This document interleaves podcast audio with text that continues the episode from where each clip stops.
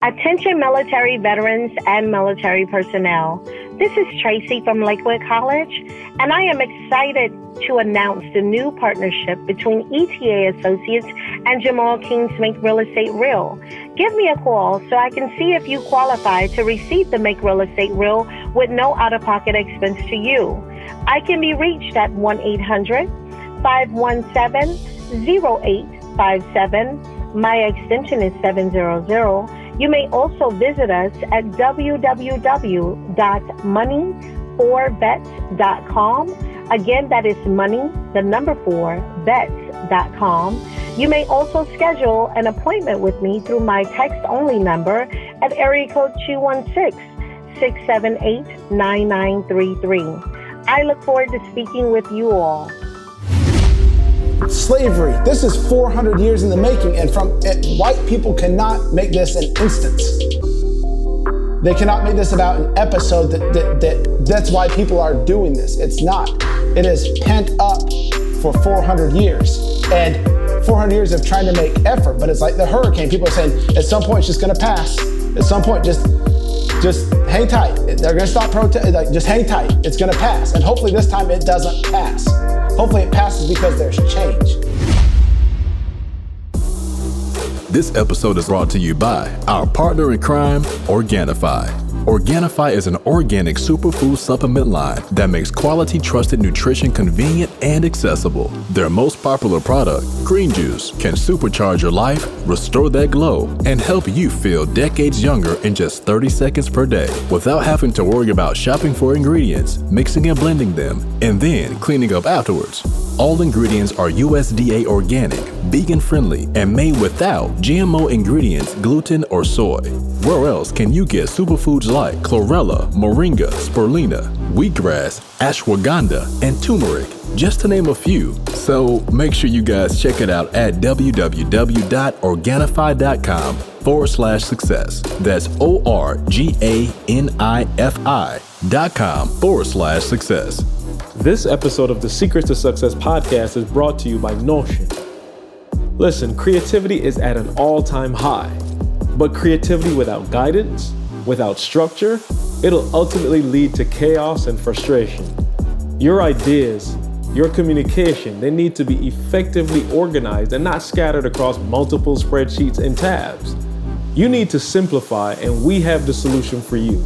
Streamline your business, your ideas, and communication with your team all in one easy to use platform. For 10% off a team plan, head over to notion.com forward slash success. That's notion.com forward slash success to get 10% off a team plan. Don't forget, that's notion, N O T I O N dot com forward slash success. I wake up every single day. I am who I say I am. And I get what I get because I live in beast mode. Stop being gazelles. You're not average. You're not even good. You were born to be great. What's going on, world? Welcome to another edition of the Secret to Success podcast. I'm your host, CJ, joined as always by the Bajan sensation, Mr. Carl Wesley Phillips. What's going on, y'all? What it do? I got Dr. King in the building doing his thing. Got him a new computer. He just he's shining I have a reality. Oh, do you see me in HD? over there. I see. I do see you in HD. baby. I got uh, hustle and grind, hustle and motivate. Dr. Thomas in the building, back on the treadie. What's happening? Hey, since they said I'm only on it when it's time for the podcast, I had to get in position, baby. I had to get in position. And in our desperate attempt to make this podcast more diverse, we've brought in we brought in some, some affirmative action. We got uh, our, our brother Josh in the building, Mr. Hatch. What's going on, brother? Hey, happy to be here from the bullpen. Yeah, no, I, am talking no about, question. hey, that's the reality, Josh. You didn't come in for the birth. You've been with us.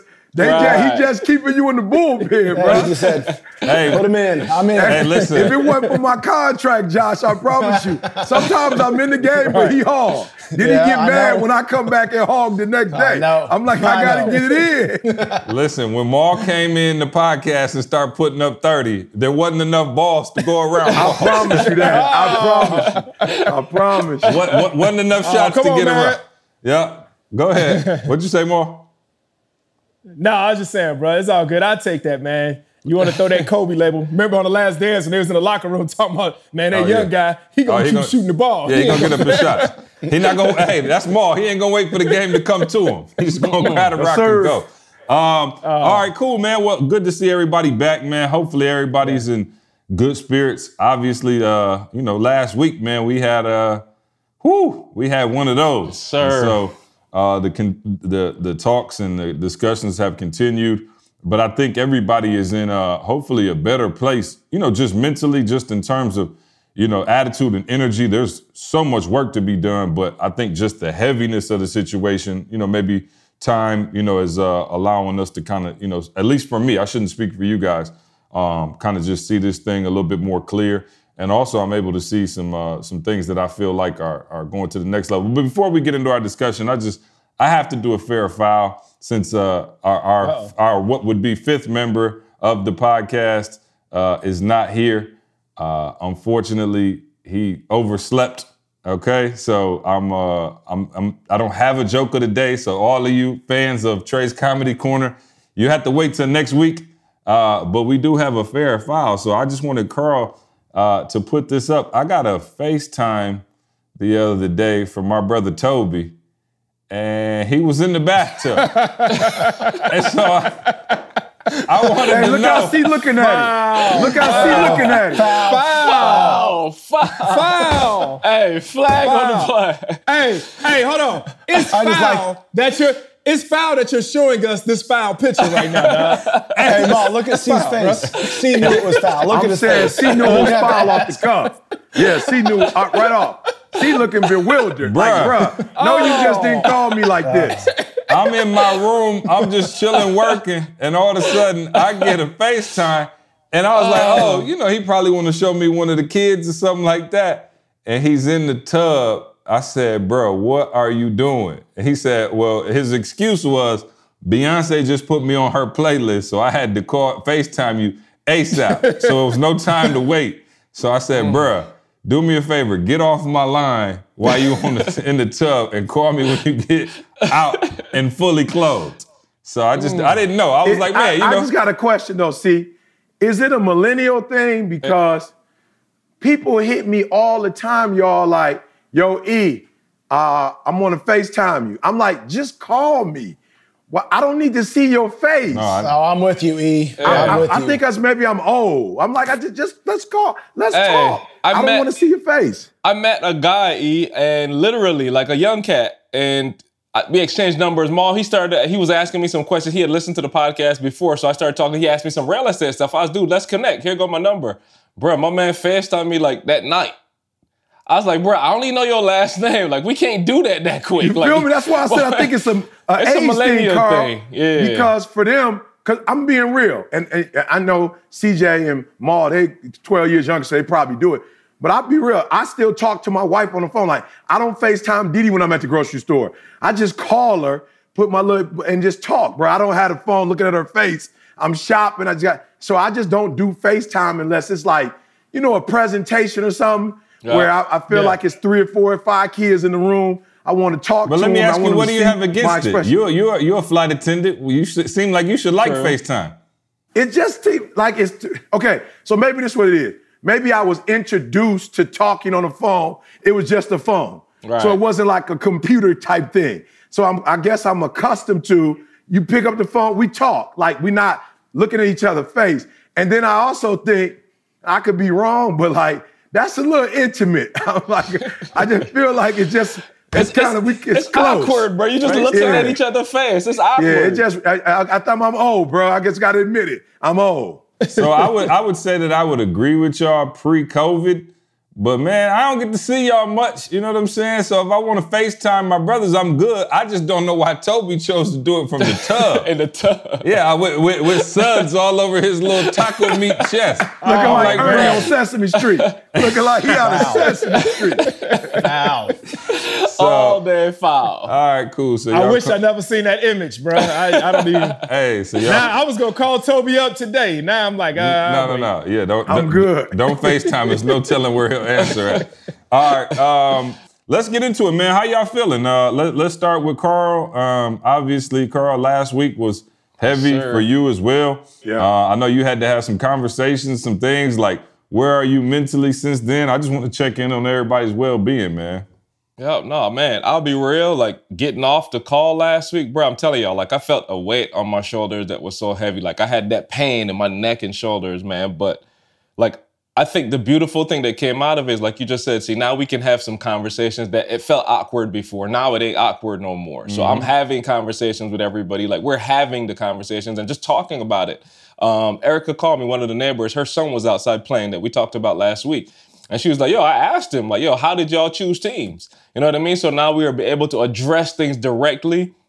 And then I had the conversation with my kids. Like I sat down and I just walked them through. I was like, I can't, I can't not talk to you guys about it. I think that was mm-hmm. a weight off me because I didn't know how to bring it to them. And I was like, you know what? Y'all got to get it. So like I was able to sit down and just talk to them. I'm talking about we went all all the way back, civil rights all the way through, and just talked about it. And I can see, you know, there's only so much they'll grasp at this age.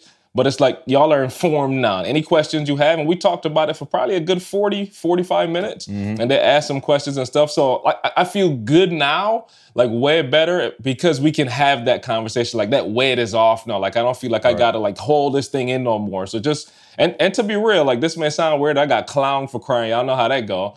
Um, but dude, getting that off of me was just huge in itself. Like it was, you know, it's in me and you can feel that stuff, man. So getting it out of me is just just feels completely different. Yeah, Who no clowns question. you? Yeah, no Huh? question. and, Clowns you. I can't snitch, It was man. I still CJ.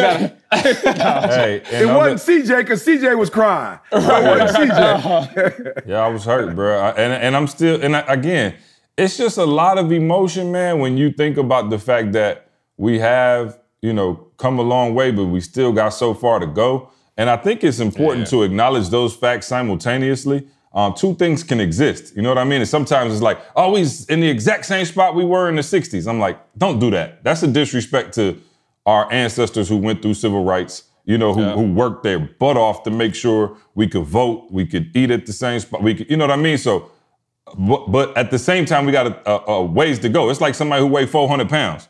You could lose 100 pounds and still be at risk of death. You know what I'm saying? Like you still obese, you could still have diabetes, you could it, like it's still very critical, but you can still acknowledge that you have come, you know, a ways. And um, Carl, I think you having these discussions and us taking these because here here goes the thing, right? So I was just thinking to myself too, Carl, and that's a great point because it's funny, you know, we got the puppy, right? So the puppy's been attracting the neighbors over, you know, kind of, you know, we still doing a social distance, but um, we actually, I wasn't outside, but Candace said she had a, a, a great conversation with my neighbors across the street. They came over and it was kind of one of those things where you couldn't avoid it, kind of like, oh, well, how's ev- you know everything going on in the world? How's everything? And boom, they were start able to start having conversations. And so I think it's that next level now to where you didn't really have to address it because you're not looking at them like they're not racist. Uh, you know them, they're great people. But you also never have to have a next level conversation, right? You can just kind of act like it don't exist. Everybody can kind of do their thing and feel great.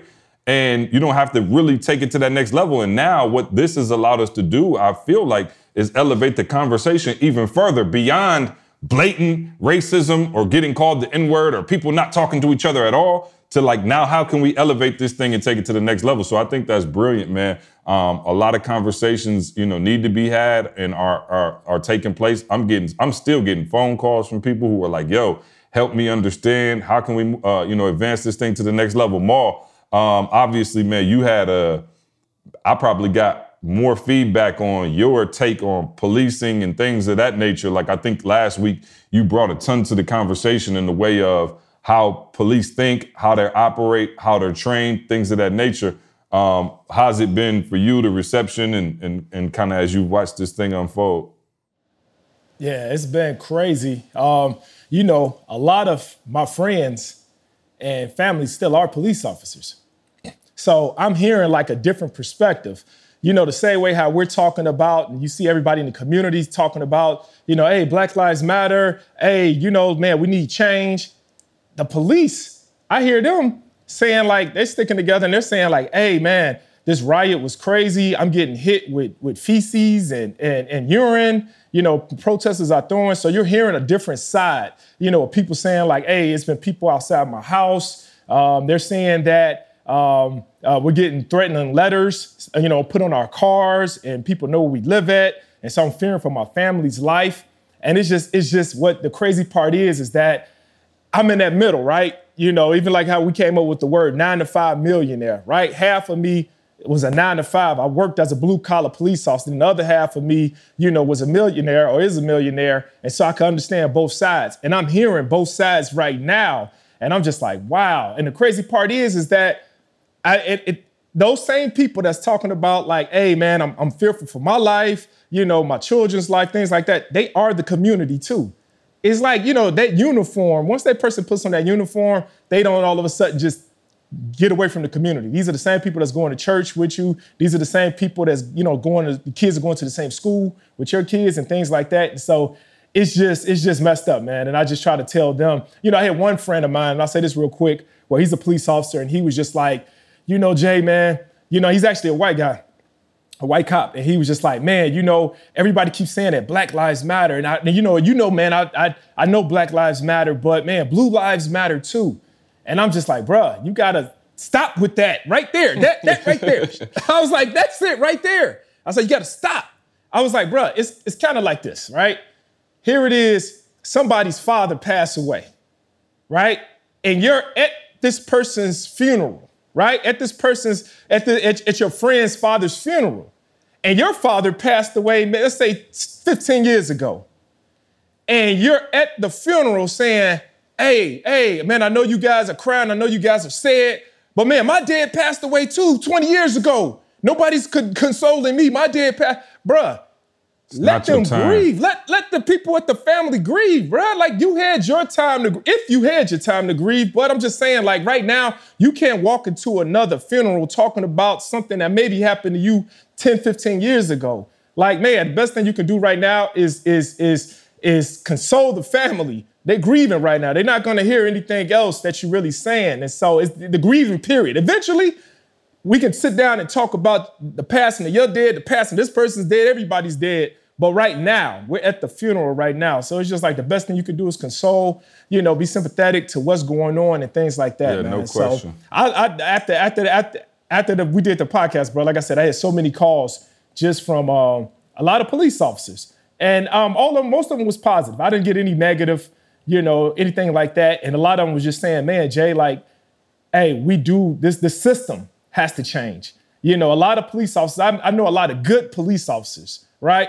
But it's not them, it's the system that needs to change. And when the system change, then they'll change. Then you'll start seeing the culture. So I don't think we can point individually at a lot of officers, which there are some bad ones that definitely need to. I mean, you can check their record and they got so many beefs against them that they shouldn't be on the street, you know. But for the most part, it's the system that we need to focus on that needs reform.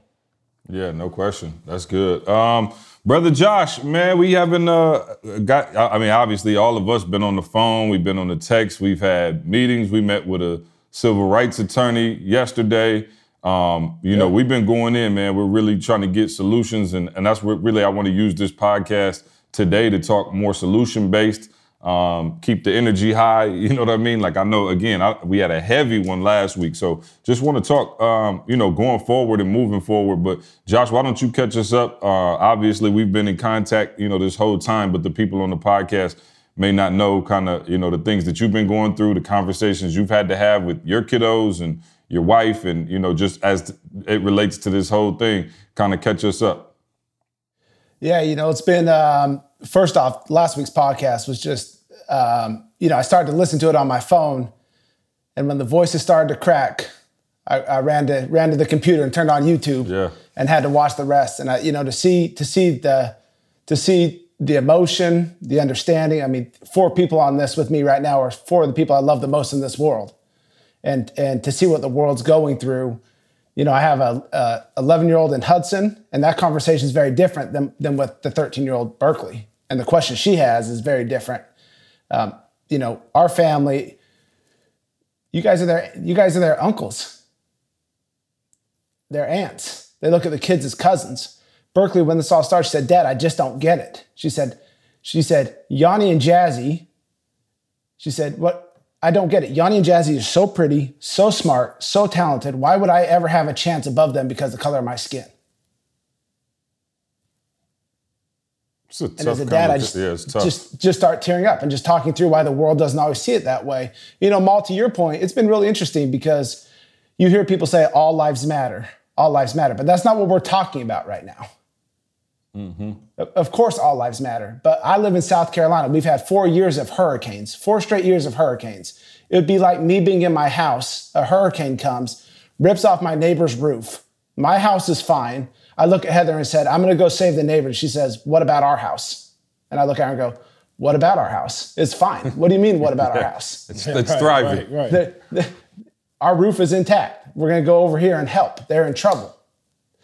And um, this has been this has been um, you know the hardest thing for me through all of this is and see there's been how many episodes have we been together? Uh, there's just been teaching moments of racism and and you can say white privilege. White privilege. What white people don't understand is white privilege is you are viewed different. The um, you are viewed different from the margin of error. You are viewed different from. I'll never forget, Carl. You were in the car. What was it? Four or five years ago in Atlanta, when we left your house. See, What happened? and we were driving down, and you started to fill in your pocket, and you said, "Oh, Oh, I yeah, forgot yeah, my yeah. license." What I say? See, Oh, don't worry about it. Let's go. I said, "Don't worry about it. I got mine." Uh-huh. I said, "Don't worry. I'm in the passenger seat." I said, "Don't worry about it. I got mine." Hmm. Didn't even cross my mind that if we got pulled over, there could be a problem. Oh, problem. I went straight back. I was like, uh, nah, I'm hmm. good. Nah, we, we ain't gonna do that. But again, it's it's that um, that kind of invisible thing, and you know, you, uh, of course, you don't have to experience. But I think Josh, you know, the crazy thing is for you is like you're kind of like our eyes and ears, and so Josh will uh, like you'll have instances where people will say things to you, or maybe think that you know you're on a different side, if you will, or could kind of make a joke or, you know, things of that nature. And it's always fascinating to me. You know, even you said like, there's people who you look at that are like the nicest guys, you know, who you looked at were like, man, this guy's a great guy, family man, the whole nine, man in the community. And of course, you've never had to have that conversation. And then if something like this happens, you know, they say something to you that's like, whoa, so what's that been they- like? They're, they're ignorant. They're ignorant to what's going on. They, they don't. They can't even. They can't even comprehend. And so when they say things, you know, to your point, see, the hardest thing for me to realize is it's it's not the you know what's what's the quote? I think it's I'd rather have an honest enemy than a dishonest friend. Yep, yep. If you know if you know people are just blatantly racist, you can navigate around it. That's actually the easy part to navigate around. Yep, yep. It's all the other stuff that makes it difficult. You know, I put a post on uh, Instagram and and e, e, e, you know uh, talked about a sermon, but I just want to think in the world. If you could take out color, what do I think about you guys? And that's what I think. Mm-hmm. Everything you would think that makes an outstanding human being, an outstanding. hu- There's not one, one.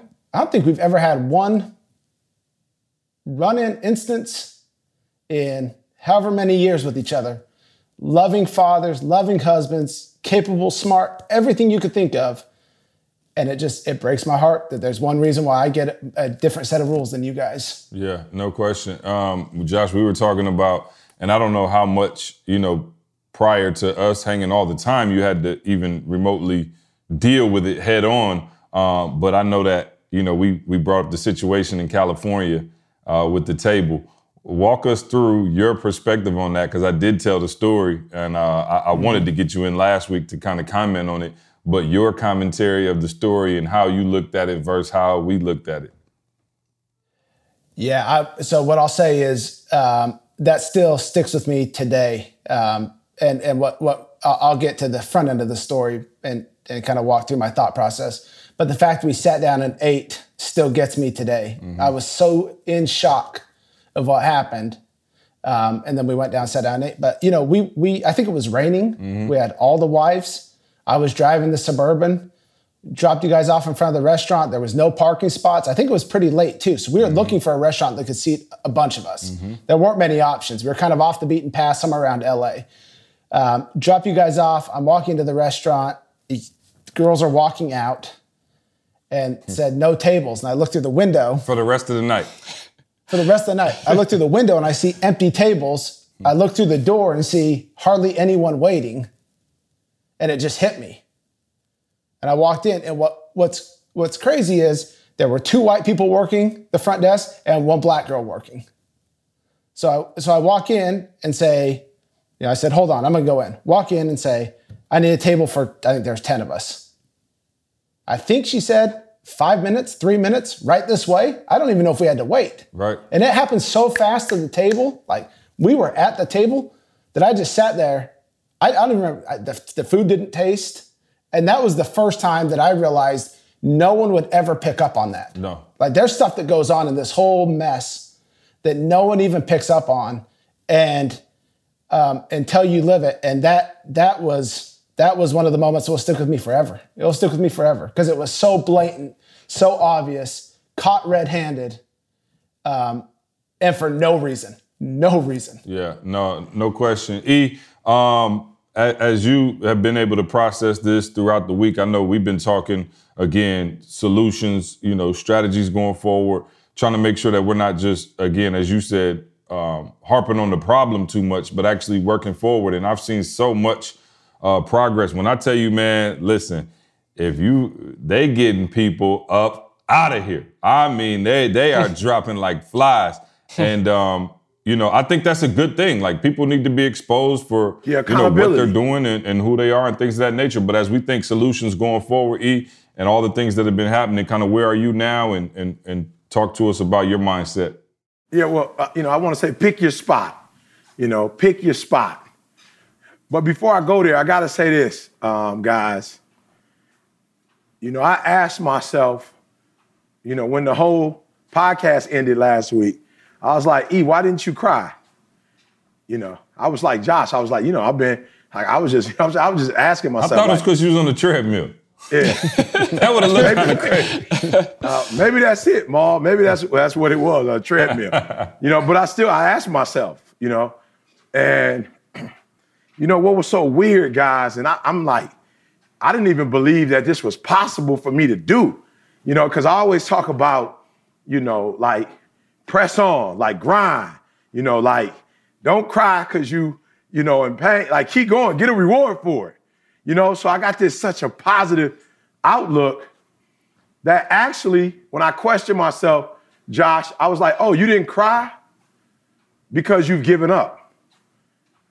You know, like that's why you didn't cry. Like you've given up on this country and racism ever, you know, white privilege, race, whatever you want to call it.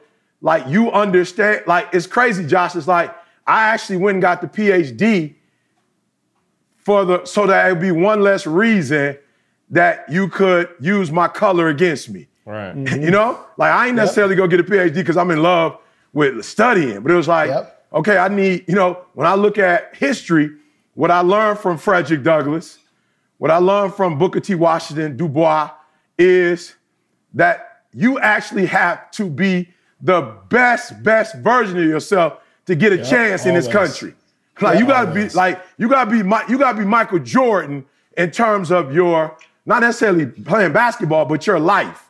You know, whereas, you know, I don't know Josh, but you know, maybe a white guy just has his four-year degree, or maybe not even a four-year degree, but he'll get an opportunity that I won't get you know, with the same credentials that he had. Like, I gotta have a master's, a PhD. Like, I gotta prove myself, right? Hey, E, E, let me just take it. So, Yeah, go. so let me just go through the list really quick. Yeah. I didn't mean to cut you off, but C, Yeah. what do you have? A master's? Yep. Mal? Oh, Four uh, year? No, I'm just no football. Yeah. Bachelor. Yeah, four years. Four-year degree. yeah. I, I, I got one master's for me and one for Mal. Yeah, there you go. He's got a E, PhD. PhD. Yeah. Guess what? I didn't finish. Hmm. Oh wow, wow. Hmm. To E's point, I didn't finish. No one ever asked me what my degree. No one asked me.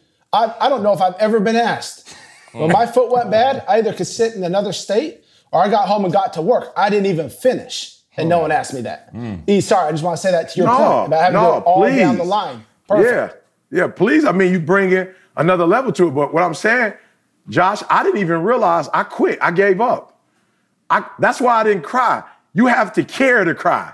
Hmm. I'm like these dudes crying because they still care. Like they really still like they young. They really thinking that you feel me. They young. They don't know. They thinking that if they good people, they got degrees, they handle their business. Hmm. They think that racism isn't going to exist. Carl from Barbados, he don't have the slightest idea. You know what I'm saying? CJ from Lansing, bruh, flat out.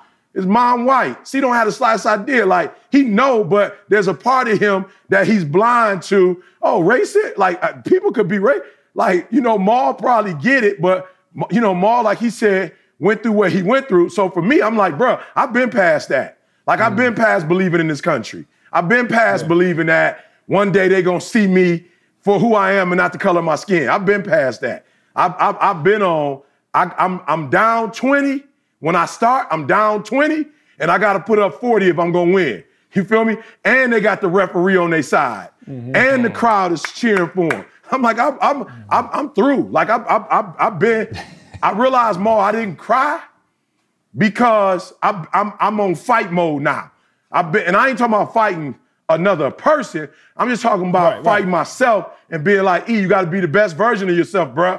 Like Dubois, you know what I'm saying? Like all the people we mentioned had to be the cream of the crop in order for us to even know who they were in history. Well, there are other people you know about, bruh, I promise you, they weren't necessarily the cream of the crop.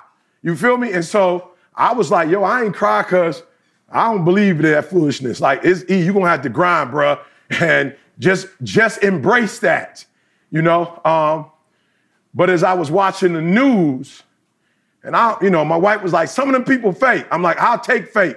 I'll take, because some people have been fake and it's been to my disadvantage. Hmm. I'll take fake to be for my advantage. Like, I'm hmm. not tripping. You know what I'm saying? I'll take, if you fake and just saying it because you want to be on the right side of history, I'll take that. I don't, I don't like, I know Josh. Josh has been with us for over 10 years. Like, I ain't, I'm, I don't need those relationships. Like you said, Erica called my next door neighbor, Mike. Carl said we had dinner, but no, it was like, it was specifically, Josh, my neighbors called like, yo, this ain't right. I don't know. We like, what can we do? Like, let's eat together. Let's come together. My um, Aubrey, my next door neighbor, Aubrey ain't but eight. She just turned eight. Josh, I'm talking about every day. She bringing me cupcakes. You know what I'm saying? like she getting a, uh, she finding stuff in the house and putting it in a whatever and coming by like, Eric, I love you. Like, you know, like, yo, like they like, we look up to you. So I've been, I've given up on the wider world I'm not bitter. So what you're saying, I, want to just make sure that we're not taking this out of context. What you're saying is you've given up on the racist people trying to convert them over. No, que- the system. Right, right. right. I'm The saying system, you haven't. gonna right, the right, right. Okay, got The you. system's Yeah. rigged. Yeah, I- Yeah, the, yeah. sy- the the system ever being remotely fair.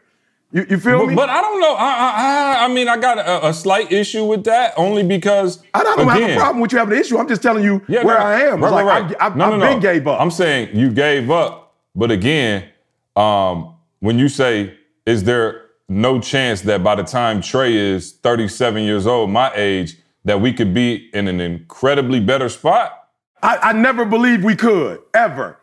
Now I'm telling you, I'm hopeful what I've seen this week. I've never believed that Jalen would ever get a chance to just be what black and still have a check. I've never. So I was listening to um, the news, and one guy was like, come on now, there's no systemic racism. There's no. I'm like, bro, the last time I checked, the banks are owned by white males. The telecommunication is owned by white males. Technology is owned, like everything. There's no there there there's no black male or female or minority period that owns anything. They're, they're not the CEO. They don't own, they're not the CEO. So for me, see, uh, am I gonna have a good life? Absolutely am I gonna have a good life. But let me just keep it 100 with you, how I feel. I feel with this talent that I have, if I was a white male, psh, bruh, bruh, if I was a white male with this talent, with, bruh, do you understand? My parents didn't have nothing in terms of connections, nothing. My parents didn't have nothing. You understand that I don't have any, uh, I don't have a network? I- you know what I'm saying? Like, I don't have nothing. Like, I had to grind to get where I am right now, for this company to get to where we are. We didn't have that. Look, bruh, and I can't get too deep into this. Let me just say, I was denied, I was denied alone. I was denied. With all the stuff I got, I was denied. Josh, I pick up the phone, call one of my white male friends. He pick up the phone, call him. I got approved. Yep. I'm See, just saying, tell Josh. You, what I tell you after, yeah, I got phone with E. What I tell you, see? Oh, you Only said, yeah, one you, yeah, you was like, that's only one reason. He got more money, he got more of this, more of that. I've never heard of anybody He can getting pay. He can pay cash for his house. Right. All right, let me get our newest sponsor in here really quickly. Our newest sponsor of the S2S podcast is Notion. Listen, Notion is the all in one tool for taking notes, managing projects, sharing docs, and collaborating with your team seamlessly. It's quick to set up and fun to use. Notion makes it easy to work on your own or with your teammate in real time or around the clock, no matter where you are. Listen, guys, last a uh, couple weeks back, like we had a text thread that we used um, with our podcast editors, and one of our editors actually missed a critical edit. And I'll just be real, Notion came at the right time for us. We signed up immediately that week and the ability to be able to tag each member and assign the task like it when i tell you immediately improved our workflow so from maybe about a month in now we've been using notion. And so far man i'm telling you the guys have been everybody has been on the same page. We know exactly what's happening. It keeps the information centralized. We can find documents quickly right? And stay on the same page. Everyone knows exactly what's going on what progress has been made and what's next. Capture your ideas and manage tasks the way that you want. Notion is flexible and customizable, so you can set it up for how you and your team work best. And Notion can replace a dozen, I mean dozens of those single program, single purpose programs like Google Docs, Asana, Trello, Evernote, Confluence. Stay on task. Find exactly what you need when you need it. Collaborate efficiently all in one place with Notion. For 10% off of a team plan, head over to notion.com forward slash success. That's notion.com forward slash success to get 10% off a team plan. Again, it's notion, N O T I O N dot com forward slash success. Josh, here's what I'm saying, though, Josh. That's what I'm saying. Sense? I'm saying nothing changed, Josh. Now, it wasn't like it was. It wasn't like they made a phone call and put millions of dollars in my bank account. No, you feel changed. me? Or it wasn't like the bank was like, oh, all of a sudden, uh, he, you know, he got well, we just he ain't got no money.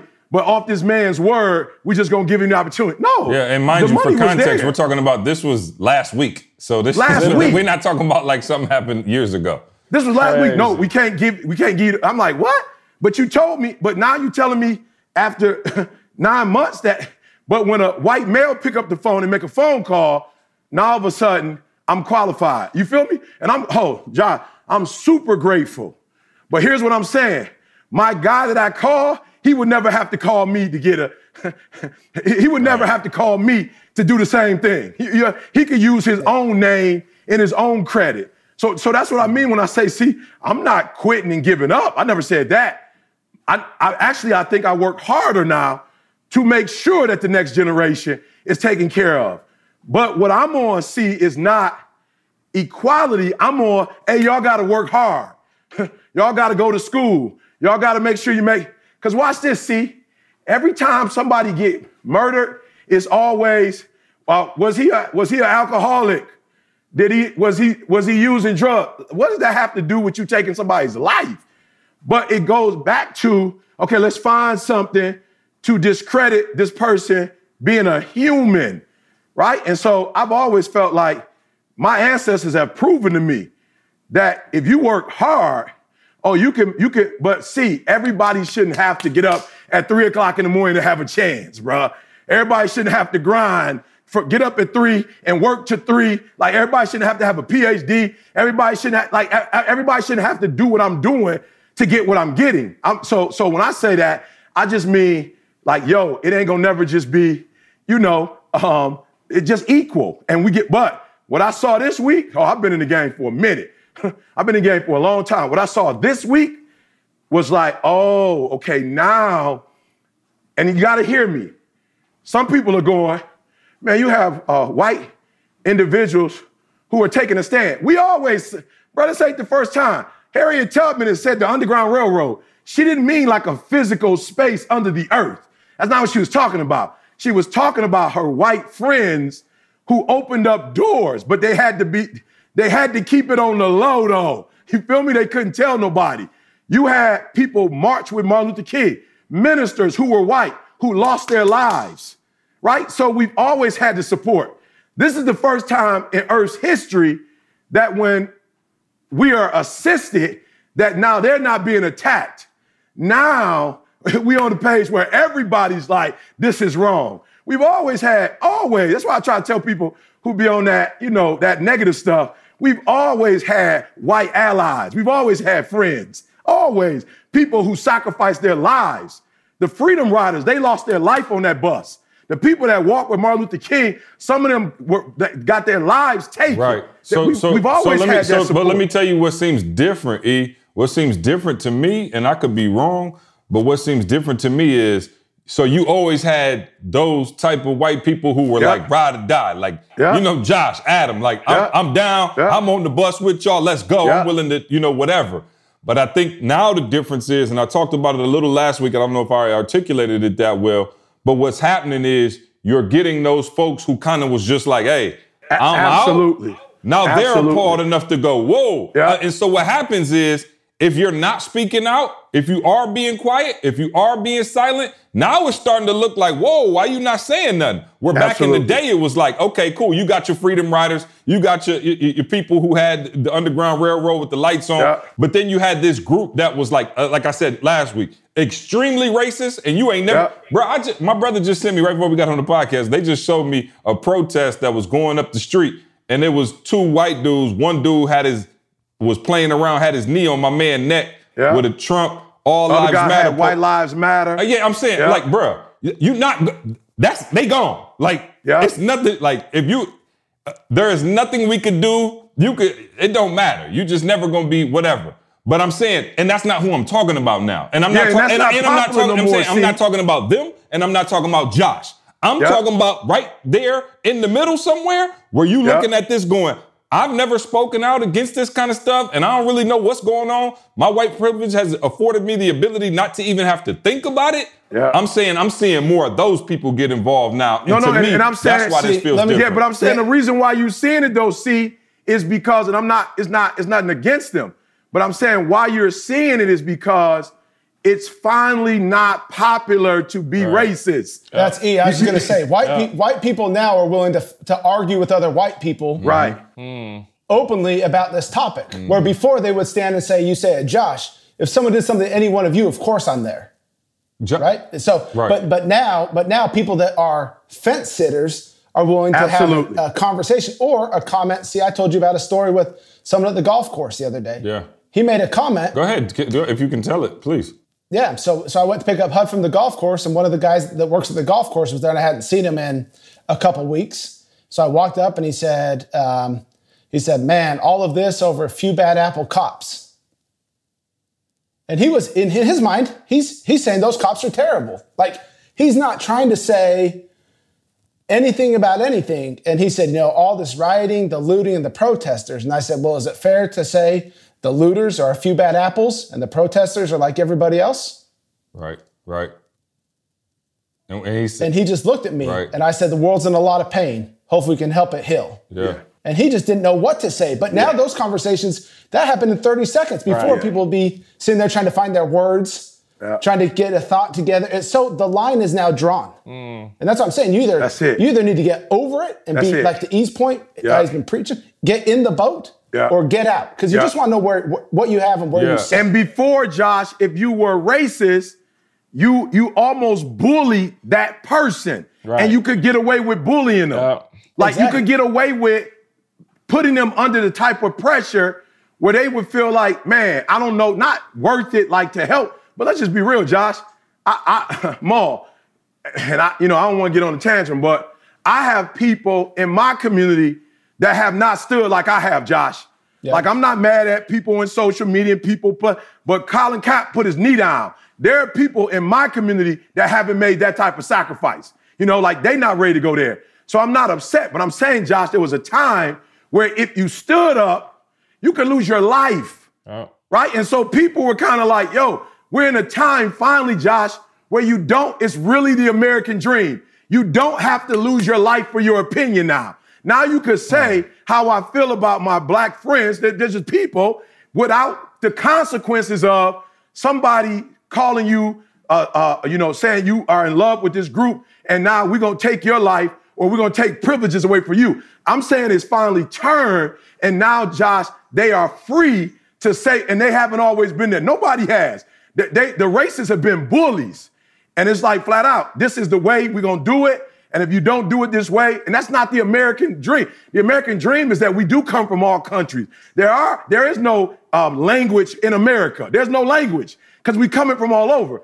But now we're finally getting to a place where you can really be who you are and not be punished because this group doesn't particularly care for you. And to me, that's the hope that I felt this week. Yeah. Like, whoa, that's never Yeah. happened before. We're not like you're not getting bullied no more. Like somebody has bullied the bully, as CJ used to say when he was coming up. Somebody has finally bullied the bully, and it's and it's, you can come to school now. Like you can feel comfortable coming to school knowing you ain't about to get into a fight or knowing like nobody's about to dog you out because of how you look or how you talk. Like you can actually come to school to learn. Yeah. And it's a great, let me tell you, Josh, in my neighborhood, I'm so gra- glad this happened. Carl will tell you, I'm so, bruh, I feel like a celebrity. Everybody. no, no, and I'm not, and I'm not mad, Josh.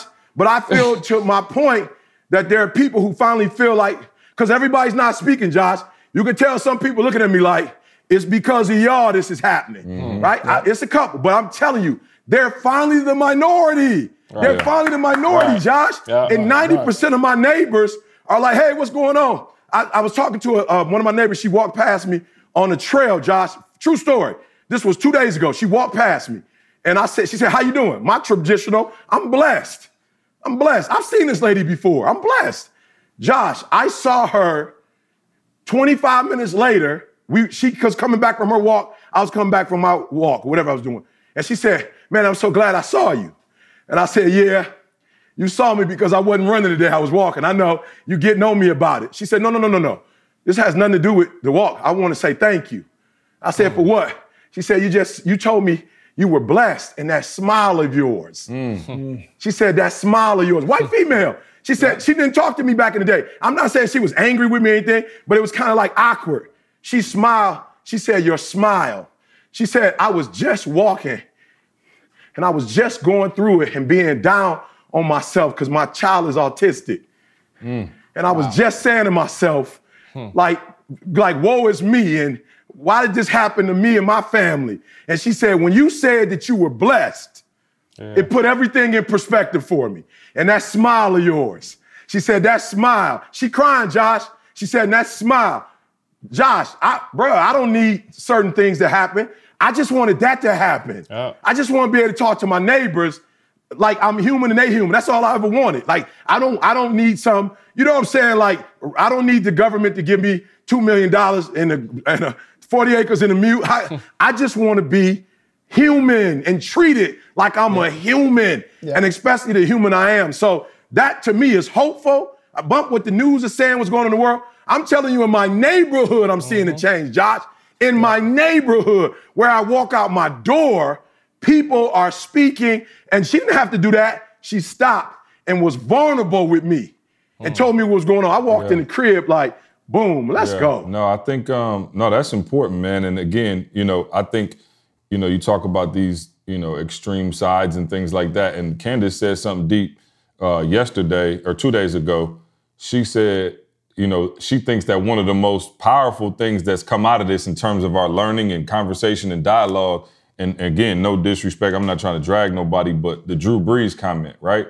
Right. Because you know, it, it like I, she was like, man, he's the perfect microcosm for who we have to reach. She was like, everybody know Drew Brees. I- like Drew Brees, one of my favorite quarterbacks. Like, yo, I, I just his swagger, his attitude. Again, I don't know much about his personal life, whatever, but just from what you see, you know, you saw him giving during, you know, Katrina and when the COVID hit, and you see him with his teammates, and they all seem to like him, and just all of this stuff.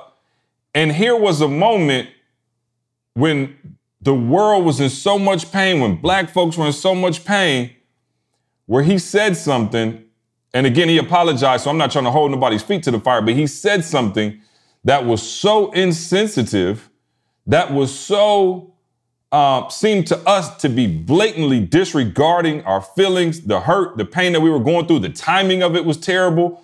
And Candace was like, yo, that is the person who we have to reach.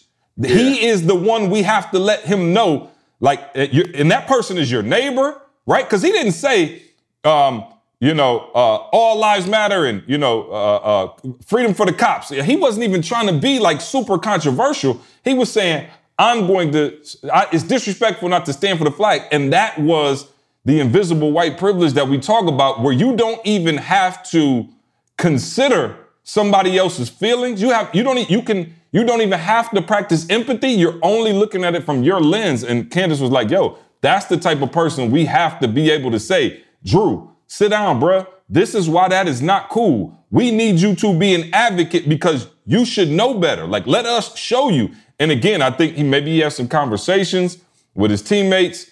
And I don't know why he wasn't able to empathize through the last four years, but maybe it took this and it took the backlash of that and his teammates calling him to say, Whoa, like I wasn't even thinking my words would be perceived like this.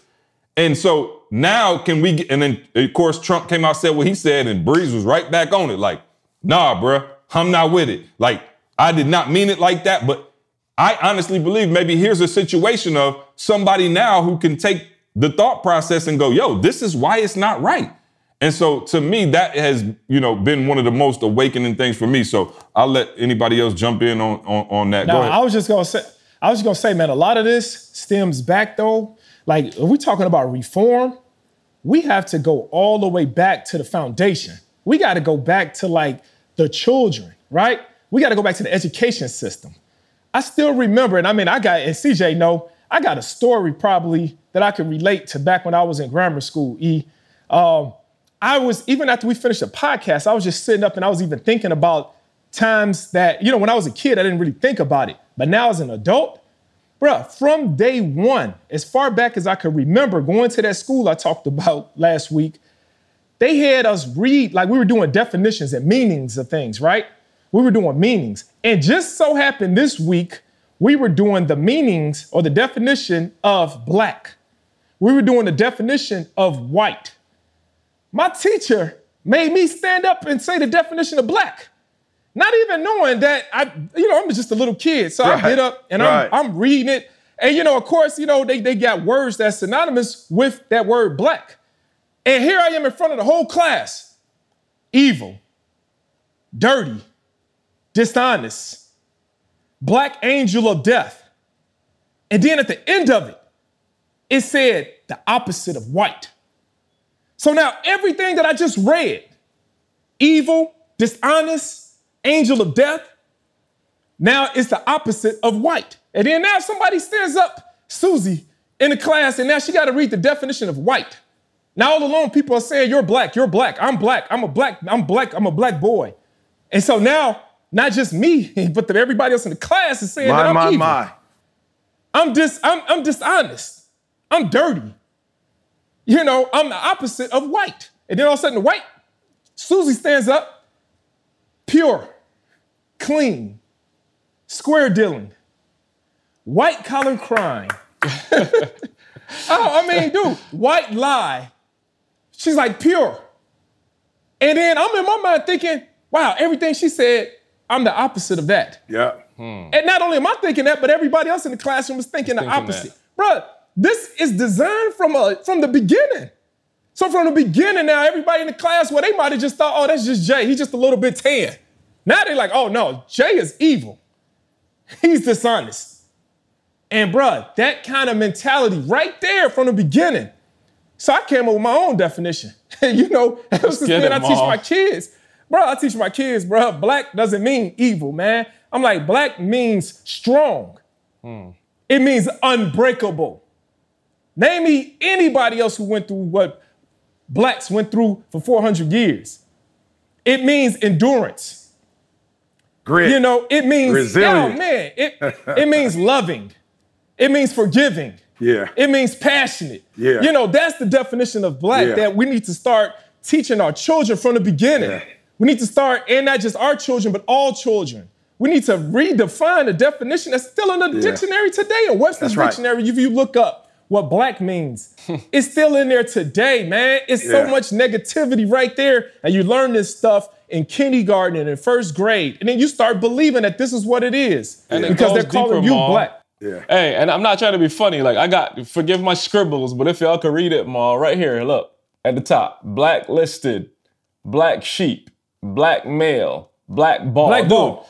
Every word that you hear. So I'm just saying it's one thing to see the definition, but then even in regular language, blackmail. You know what I'm saying? Right. Like regular language, Right. dude. But they say we- it's not a system though. They say it's not systematic. you systematic. can't tell me that. Hey, oh, no. hey, Carl, let me let me just say this too. This is this is where if you're watching this and you are for everybody, but watching, listening, and you are white, this is what you need to understand. I, I talked about hurricane earlier. Hurricane comes in, but most people don't know it's about a hurricane. It comes in slow, you kind of see it coming, and then it settles in. And a lot of people are watching this protest from the outside, not understanding it. They're saying, all this over a cop, all this over a few bad apples, right. all this. o- This is a hurricane that's 400 years in the making. Hmm. I carry scars from a business partner that stole from me and served prison time. I carry scars from my father not being in my life that I can't get over without help. I'm 37 years old. I've carried those for for for or 39 years old. So I've carried those for 10 years, 20 years, hmm. and I've got some rage in there in me. I'm not talking about 400 years of a system being put against. So this isn't an instance. This is this is people that are out against what Mal just said, what he went through in school, the definition, slavery. This is 400 years in the making, and from white people cannot make this an instance.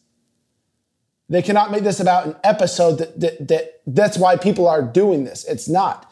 It is pent up for 400 years. And 400 years of trying to make effort, but it's like the hurricane. People are saying at some point it's just going to pass. At some point, just Right. just hang tight. They're going to stop protest. Like just hang tight. It's going to pass, and hopefully this time it doesn't pass. Hopefully it passes because there's change. Yeah, no question. And question. the change, the change starts inside that home, bro. You gotta. Yeah. The change is so important to start inside the home. Carl, last week you was asking about like, what do I teach my children? What do I teach my sons? Things like that. Uh, just to give you another example, you know, I always go back to this class. In this class, bro, you know, they had us do a family tree, right? They said that was this was the class assignment, and the and the, ki- the kicker was e the tree you could not. Um, it had to go back to whatever country you're from, right? And so that's the thing, I think like every assignment they gave us Right. was against me. You know, as I'm like, okay, family tree has got to go back to another country. Yeah. Everybody in the class was a, from a different, you know, so people came back. I would never forget, man, I had a hard time. I remember going home and I remember telling my parents, like, you know, they want us to do a family tree. And I can't, it can't be, you know, a lot of blacks, all right, uh, Mississippi. Uh, my family, our roots go back down south. And then here it is. Everybody else was coming back talking about Ireland. They talking about Russia. You know, they actually got this is the family tree. They got, and this, you know, they got the family crest. They got all of this stuff where I couldn't even go. I couldn't go back no further to Mississippi, bruh. Right. And so, but I Right. remember, I thank God for having strong parents. You know, having strong parents. My parents set me down, and because they tried to do it too, and we couldn't do it. But my parents set me down and was like, "All right." They pulled out the Bible, and then that's when they said, "This is how far back your roots go. Your roots go back in the beginning." And so when I went back to that class, bro, I went back and I told my teacher, like, my family tree was in the beginning. in the beginning. And I started, I started naming the lineage, bro. I started mm. going back like, man, Abraham, Let's Abraham, go. Isaac, Jacob. I started talking about this is my bloodline. This is where I came from. Mm. You know, it sounded good. I think I got an F on this assignment, It's okay. It's okay. But it you made gotta sense age to you, life. It, it made but what it to did, you. Yeah. I might have got an F on the assignment, but it, but but in my heart and just w- about who I was, about where I came from, it made me have an A just inside of me, and it, it made me feel like, hey, I come from royalty. Yeah. I come mm-hmm. from man. I, my, my my relatives built the pyramids. You know, my relatives were kings. You know, our history didn't start with slavery, and I think we got to put that in our children. You know, uh, slavery was a small part. If you think about how long we've been existing on this planet. And so why do we think our this it was a part of our history, but that's not our only history. You know, you can't talk about one part of your history without talking about the rest of it. You got to talk about the fact that you were kings and queens at one point. You know, that you were conquerors, you were rulers, you know, you were explorers and things like that, man. So I think we gotta, we, Carl, as parents, we have to instill that information and that knowledge in our children and give them, let them know exactly where they're coming from and not leave it up to the school system. Yeah, I no love Josh to show his video on there. Yeah, show what he's doing. Yeah, Carl, if you got it queued up, Josh sent us a video last night, and there's, there's no question what he teaching his squad. So Well, Absolutely. Hey fellas, went and checked on Berkeley's room tonight. She um she fell asleep with headphones on, turned off the lights. You guys know she loves Broadway. And some friends from school gave her a lighted sign that she keeps on her desk. And she always has what's play what play she wants to be in next. When I turned around to turn off all the lights, I noticed this.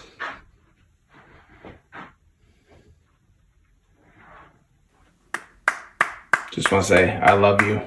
We love you. 381. Amen. 381. So 381. 381. Josh, walk us through. Um, just, and you, you hear the conversations that we as black males always talk about having with our kids, our sons, our daughters.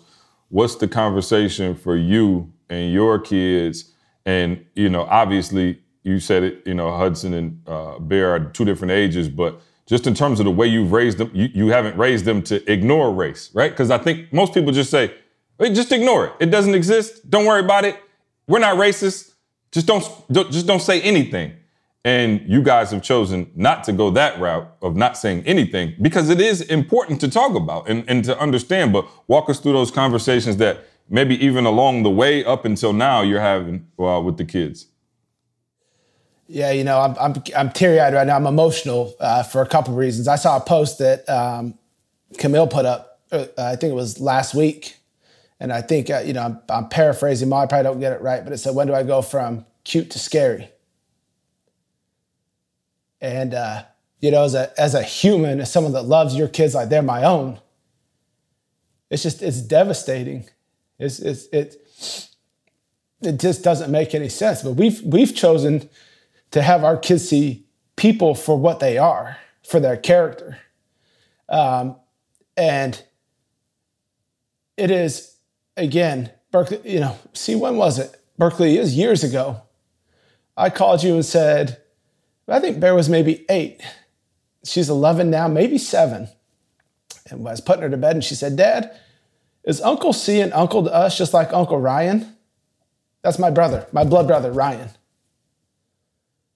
And I said, Yes, baby girl. She said, That's what I've always thought.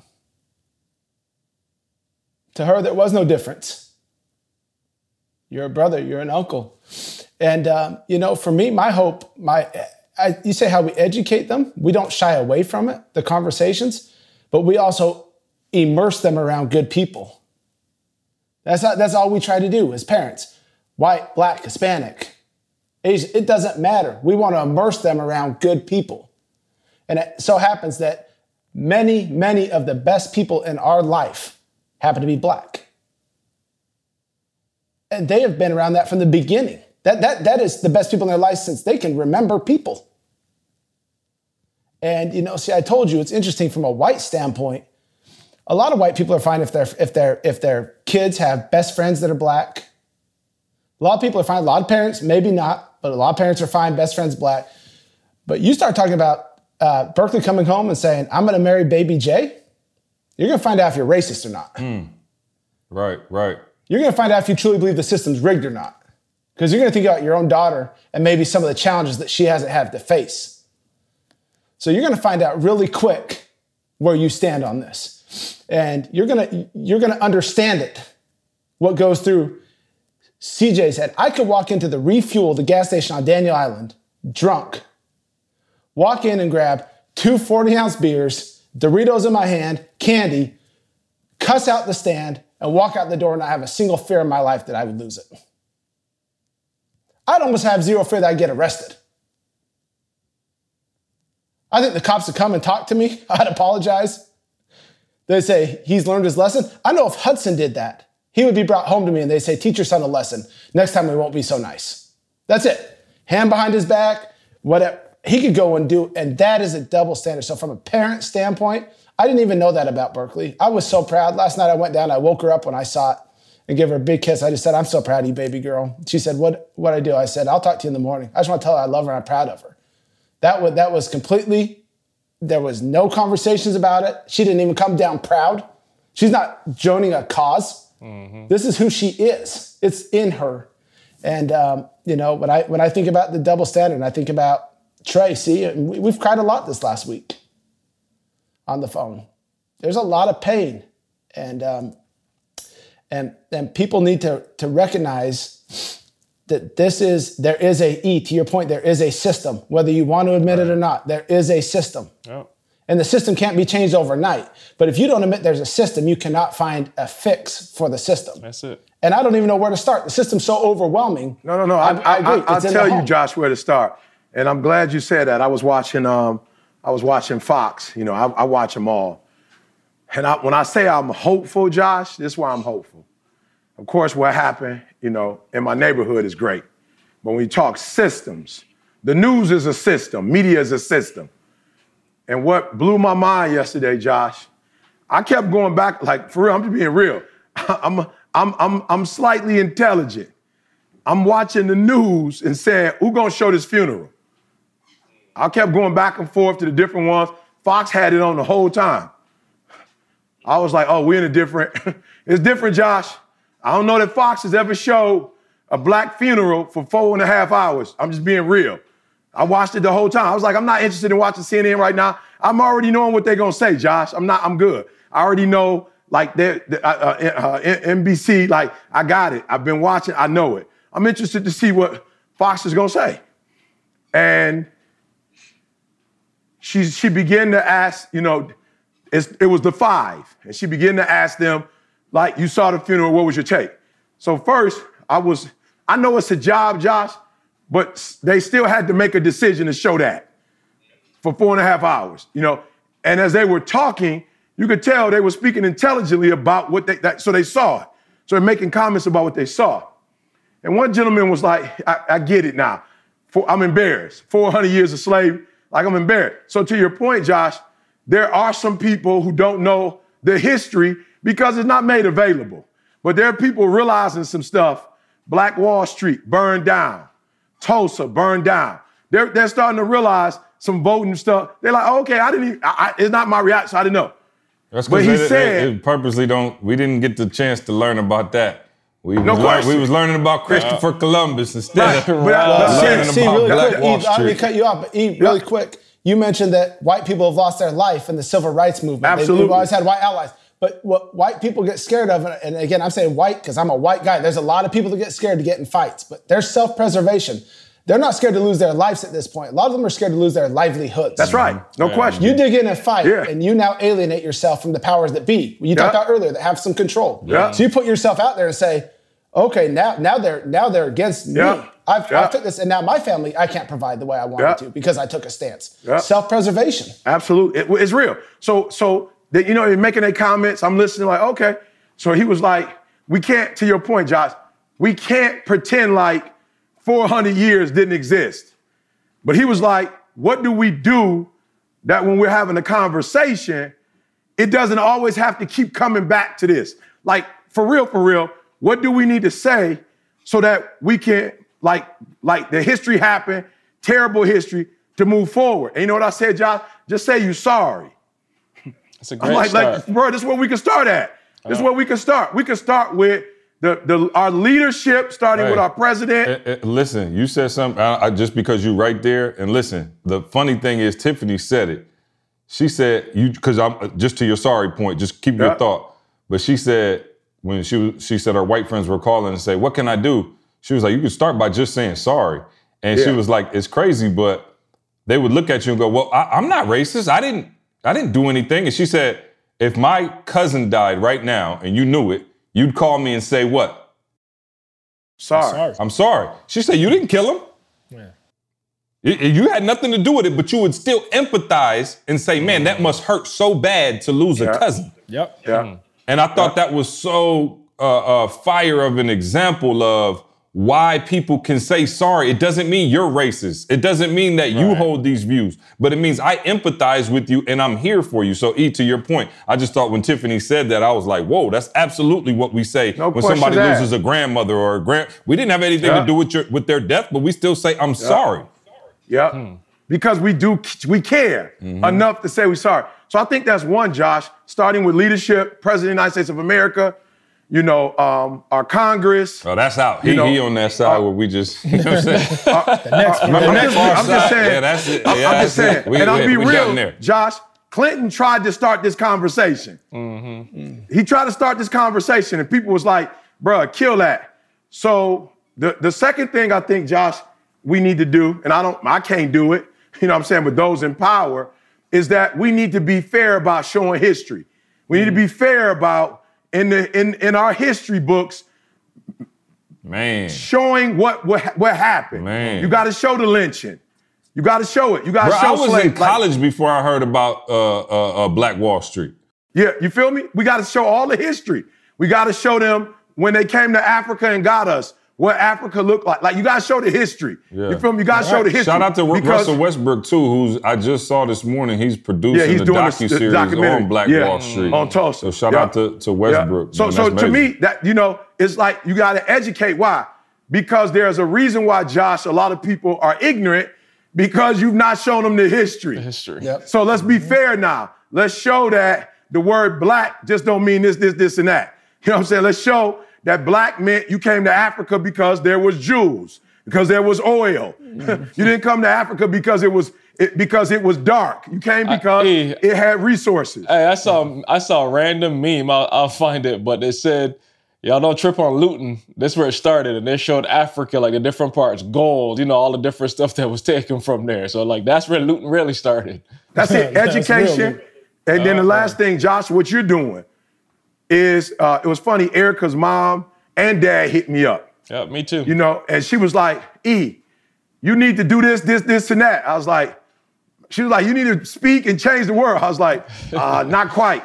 You need to raise all these people like you raise your child, Yeah. like you raise your kid. That's what you need to do. She's like, you know, I can't do that. But to my point, I was letting her know, Josh, like you have to introduce to people how you have put your children in a spot where they don't see color. You- like you got to do that. Me- like your let- granddaughter is an angel. Let me You re- gotta you gotta teach other kids how to raise their kids like that. And so for me, Josh, I think the third thing that needs to be done is people like yourself. You're not faking. We you've been on this, but those people that are on the fence, Josh, I feel like you you you guys have to help them to live outside of the fence. They've been on the fence for so long, Josh. They don't know how to li- like. They like, oh, okay, we hear what y'all saying, we agree, but we've never took that stance before. How do we take that stance? Like, what are we supposed to do? And so I think, Josh, that's something that you know is important as well. Those are the three things I see. See, Yeah, that, I, that, I that, saw that a on the other this side. morning that I think is fitting to what you're talking about, and I, I apologize. I don't know who wrote it, but I said, man, that's deep. It said white supremacy won't die until white people see it as a white issue they need to solve rather than a black issue they need to empathize mm. with. And that's exactly it. See, so that, that's that's it. That, that's it. To what he just said to that quote, that's it. This is a system that was created by white people. White people have to help tear down the system. And- You know, and- E, let me just fi- let me just find this. I uh, had you were talking earlier about control, and I think this is from uh, 2016 or 17, but it says 10 richest Americans 100% white, U.S. Congress 90% white, U.S. governors 96% white, top military advisors 100% white, presidents and vice presidents 100% white, U.S. House Freedom Caucus 99% white. Teachers, 82% white. Full time college professors, 84% white. Owners of professional football teams, 97% white. People who decide what news is covered, 90% white. That's a system. It's a system. system. Hey, Sure you So got those are just police in stats. too. Yeah. Right. So so uh, you got to get in there and help change change the system, and that's the call to your quote. See that need that, that white people need to get in there. NBA ninety percent black though. I got I got throw one in there. We, we gotta have That's true. something. That's true. hey, t- Josh, Tamish, Tamisha and I had the conversation yesterday. and We're talking about school and eat. Again, you can relate. Like, and I, I was cautious. I'm, I'm being super cautious saying this because, again, context, guys. My kids are in an all white school. Like, uh, context, guys. My daughter and my son will grow up always seeing their superior as a white teacher or a white person. And again, y'all know how we raise our kids. It's not it's not a color thing. But you think of this the system of that. Like it's so normal for my my kids to think that they have to work for somebody else the rest of their lives based on this system. So Tamisha and I like, are we really doing our kids like a, a- Carl, we had this conversation on the podcast three years ago, bruh. Remember, we talked about that. Yeah, that's we talked true. That about where do true. we I forgot them? about that. Do you keep? Yeah, do you try to make a stance and keep them in a failing district? You know what I'm saying? Like, do you try to prove a point on your kids, or do you take them to a private school that may? That's why I say I need to just move to Chicago because Mal got his girls, and they, it's probably fifty percent white, fifty percent black. I, I, but I don't even know where that exists down here like that. Um, there may be actually Woodward Academy. I think they do a good job. It's uh, on the other side of town from us, but I think that's a challenge that every single affluent black has. Do I keep my kid? Should I send them to the neighborhood school? Mal, I don't know. Even the conversations you and Camille had, like. The, the crazy thing is, if if Yanni and Jazzy were to go to the community school, you know, just the regular public school, they would raise the bar there and they would be a help there and you would be a great influence on the school. Can you imagine a black father like you coming up to the school every day? Like what a, what an influence that would be on the, the system and the school and the principal and all of those things. But do you do that or do you give them a chance to go to the academy where they wear the plaid dress and they have to get and they can get a world class education? That's that's uh uh uh I think uh just a tough place to be in as Yeah. a parent. Yeah. As you know, E, you moved your kids to Grand Ledge. You didn't let your kids go to Sexton.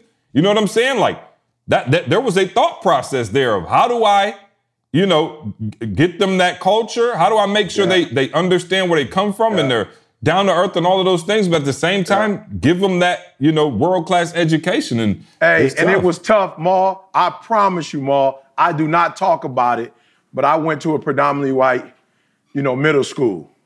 Really? Right? So I didn't talk. I don't even. I've suppressed it, bruh. I- I- to my point, Josh, what I was saying earlier, it's like some stuff for me, bruh, and I could be wrong, Yeah, but yeah. I'm all about where your focus goes, your energy flows. Yeah. You know, and I I'm not really trying to. I'm E. not trying to concentrate. Yeah, I'm not trying to He, concentrate. hey, hey, fair foul. Last Huh? week, he had me over here crying. I said fair foul. Last week, he, he had me over here crying. You the Talking one about brought him it at up. all. he was like, dang, that's messed up. You the one brought it up. I'm like, you ain't about to bring my past back up. Hey, you I'll cried all let these tears. I'll let Carl see a these pic. I'll let Carl see the pic of that. But um, but no, to C's point, it was, you know, it was difficult. But I want to say this, you know, C talked about the solution. I talked about where I think it needs to start. But, but let me tell you what I think we need to do. Carl, if you could show that um, uh, slide, I should put Car- uh, Josh on, but I am super proud. Um, and you can speak to this too, Jamal, with your company, but I'm super proud that people like Verizon and other companies, Josh and I actually will be presenting today um, a diversity training for uh, Verizon. I should have put uh, Josh pick up as well, but here's here go. We talk about more solutions, guys, and instead of you know, um, because some people are like, E, what are you doing? You know, you know what I'm doing, but I'm going to share with you some other stuff that I'm doing. That we're literally going to go to these companies that are predominantly white, and between Josh and myself, the same thing we're doing on the podcast, but of course a little bit more uh, strategic. Um, we're going to do our part to inform, right? So we're saying people need to be educated. And so I'm super proud of Verizon for, and I didn't even reach out to Verizon. Like, I don't even know why they decided to go with us.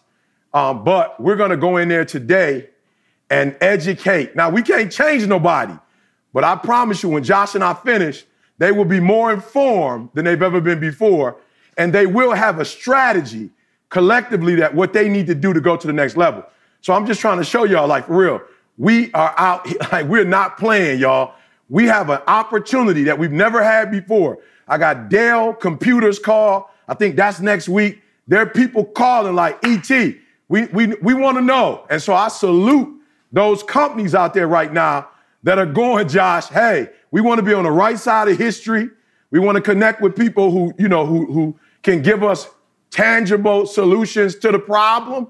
You know, and so I'm super excited, man. Like, I don't know, like I said, y'all see, y'all know, y'all had to see don't talk about this, but they had to pipe me down when I first came to Michigan State. I was on, I was on some, I'm like, let's go. The revolution will not be televised. You know what I'm saying? And, and, and, you know, C and I had some discussion. He was like, E, you gotta come down on the emotional boy and give me a little bit more strategy. And so while I will never say I am, you know, MLK, I am Malcolm, like, you know, but I am gonna say I'm taking the responsibility. I think our ancestors would be proud of us as a whole all of our ancestors would be proud of us as a whole because this is the American dream, you know. And so Josh and I coming together and educating them. So I say salute to the Verizons of the world because a lot of times we want to focus on these people ain't doing this, these people ain't doing this, these people ain't doing that. But there are companies that are saying, yo, we recognize there are some inequalities and we want to do something about it. So I want to say to all of you who are listening, yo, hey, I cannot judge your emotion. I, I cannot judge your emotion. But I'm telling you, put a little strategy in it because I cannot afford to lose another black male. You feel me? Because you was mad and you was uh, and you went out and you, you know what I'm saying? Like I'm just telling you, I love you. I can't afford to lose you. Like for for a right, being on the right or the wrong side. I I just don't want to. I don't. I, uh, uh, Emmett Till shook me at my core. That something like that could happen. It's I wake up every day thinking like, yo, you just come to a man's house and just take his grandson out and just kill him and nothing happens. Like, bruh, I'm, I'm I, I couldn't imagine not being able to protect my daughter. You know what I'm saying? Like, and so that shook me to my core. I've been moving ever since that day. I and I keep hearing different people. I don't want to lose no more. And I'll say this: as much as I thought Martin Luther King when I was young was a, I'm talking about soft. I thought he was soft as butter. Jamal, I thought his tactics. I'm looking at other leaders like, yo, that's who I, that my, they ain't playing no games. That's who I want to be. But when I did my homework, Mal, to see his point, E, don't be emotional, be strategic. Here's what I can tell you. Somebody told me the other day, and I get it, they weren't trying to be disrespectful, young black men. He wasn't trying to be disrespectful. But he said, E, come on, look at what you're telling me about Martin Luther King. All that pro, uh, positive, they shot him to death, E. Come on, E lost his life. All that positivity. And I said, listen to me very closely. There were others who bore arms and they, they, they were aggressive. And, and you looked up to them. But they lost a lot of their people. Dr. Martin Luther King got shot and killed, but none of his followers got shot. None of the dudes, Jesse Jackson, Hosea Williams, Andrew Young, right? None of them got shot, bruh. All, uh, none of them.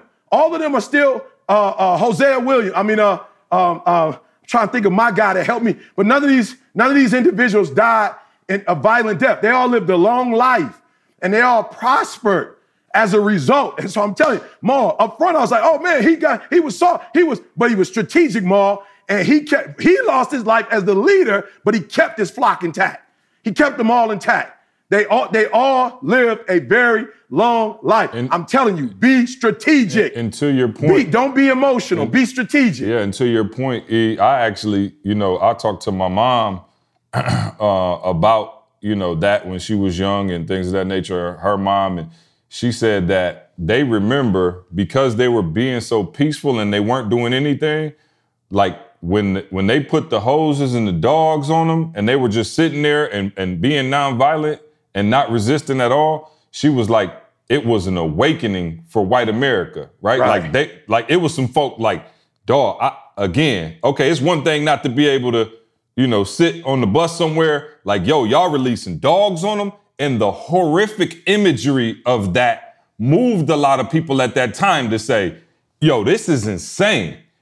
And it's eerily similar to what happened yes, with George yes. Floyd when people were yeah. like, yo, yeah. okay, blacks getting arrested for weed that that don't really move the needle like that. Um, you know, maybe maybe not. I didn't see the Trayvon thing. They didn't have the video. Uh, Mike. Brown, I think he might. Who knows if he charged? Most of the yeah. police I see out my window are good.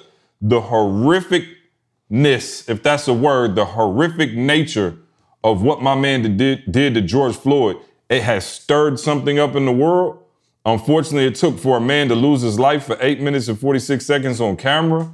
Um, but I do think, again, you know, now there there is, let's pray, an awakening, and not just one that will last for a minute, uh, no a weekend, oh, no. two weekends, three weekends, no. but one that will create systemic change. Yeah, so that 381. it was Joseph Lowery. Forward. See, yeah. I'm sorry, it was Joseph Lowery. Yeah, no question. So uh, big shout out to Organifi, man, the sponsor of this podcast, O-R-G-A-N-I-F-I dot com promo code success. Make sure you check them out man. Always rocking yes, uh, with the small black business. You know what i'm saying? We appreciate that. Organifi for looking out um, making sure we can run this podcast in a successful way.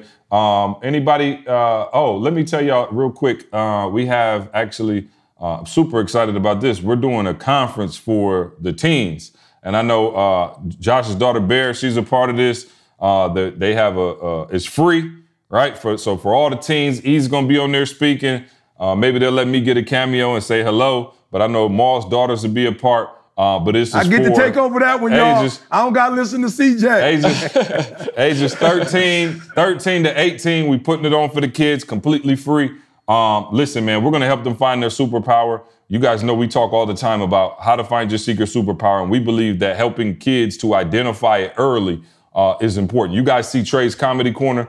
That's not just me saying, "Oh, this would be a cute thing for the podcast." What I'm trying to do is Trey has a gift to entertain. He's a he's an articulate kid. You know, He a he makes you feel. baby. Yeah, right.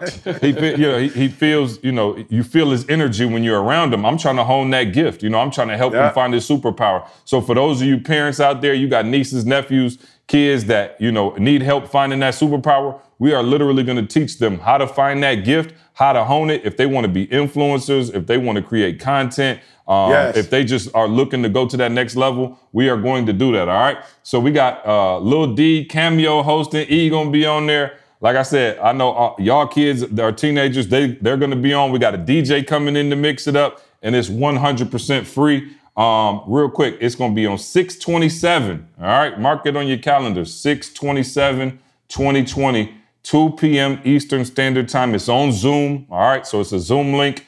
Uh, you, there is absolutely free, no charge. Don't worry about it. Just get them there. 627, 2 p.m.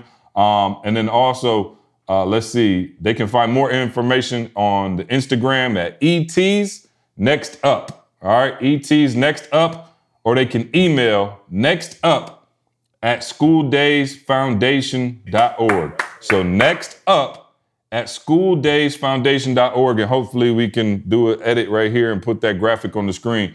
But we want you guys to check that out. Again, 13 to 18. We got a DJ in there. It's gonna be fun. It's gonna be a lot of entertainment, uh, as well as you know, learning and growing. So um, something, you know, our small way of giving back. E, I don't know if you want to add anything on the top of that. Um, but our, our small way is ETA of giving back to the babies. They had a rough time in quarantine. they did. You know what I'm saying? They've been locked Yeah. up. And so, man, this is uh, hopefully our way of giving back. And all that we ask is that if you know somebody, a young person, make sure they get there 2 p.m. And uh, we're gonna we're gonna we're gonna make sure they have a good time. So, uh, yeah. Any uh, any parting shots? I got at 11 o'clock, so I need to get up out of here. But anything uh, I missed or Thank you to say? guys, man. Thank y'all for coming back Yeah. With the solution boy for me. This was rich. I mean, I personally took a lot, and um, all thank you for bringing up my old school days. Appreciate that. Hey, summer school, E. Oh yeah. Oh, summer school. It's well, it's too. Oh, oh, oh. So C said solutions. Hey, I tried to say say it earlier. I forgot. Pick a spot, y'all. For me, uh, one of the spots is education. Of course, we're gonna be doing the diversity training. But here's um, one- our summer school. Mickey Smith, Yep. Grammy Shout winning Mickey, Mickey. Smith. Yeah. Grammy winning. I think it was Alicia Keys that handed him his Grammy. He's actually one of the music teachers uh, for our summer school program. Listen to me, parents. Next year, please enroll your child in our summer school program. It's absolutely free. It's absolutely free. We we reached the max this year, um, but we're doing a little bit over two months, and uh, we've got we got a lot of babies. Uh oh, I see my baby girl at the bottom. My daughter, uh, she's one of the teachers. See for that's the um, uh, love. what she's with Bear, being one of the uh, um, one of the um, coaches in terms of your superpower. So uh, she just graduated, of course, from college. So she's using that degree for something positive. So, Amen. um, so yeah, y'all. Let's go. Let's go next year, sign up. But CJ said it. We've got some of the finest humans in the world, very gifted and talented, that's going to be working with your children um, on that um, next up conference. So, no excuses. The only thing I ask from parents don't be lazy that day. Get up, help your child to get registered, whatever. Just but push them and make sure they're there. Once you get them on the computer and they get on, we got it from there. But we do need your assistance in helping them to be at the spot and be ready. Be ready. I'm talking about dressed and energetic. Get their friends, bring their friends around, and let's go, y'all. Yep. Appreciate you, C. Uh, yeah. Mal, Josh. Yep, Carl, sure. appreciate y'all. No question, man. And make sure y'all check out the Rebuild Conference at etinspires.com. Um, we definitely want to see you there as well, man. Um, man, I, we appreciate y'all, man. These last two podcasts been, you know, a little different from what we usually do, but you know, Yes, as sir. a group, this is what's necessary at the moment, man. This is what we're called to do. So hopefully these conversations are helpful to you, helpful to your family. Um, it is uh, extremely important that you know we don't only, only talk about it, but we be about it. So hopefully we're setting a good example for y'all there. Um, much love to everybody. Stay safe, and we'll see you next week. See you next week. I want you to focus on here right now. Don't you worry about when you get home. You make this, you concentrate on this opportunity. You don't worry about tomorrow. You concentrate on this opportunity with all your with all your soul.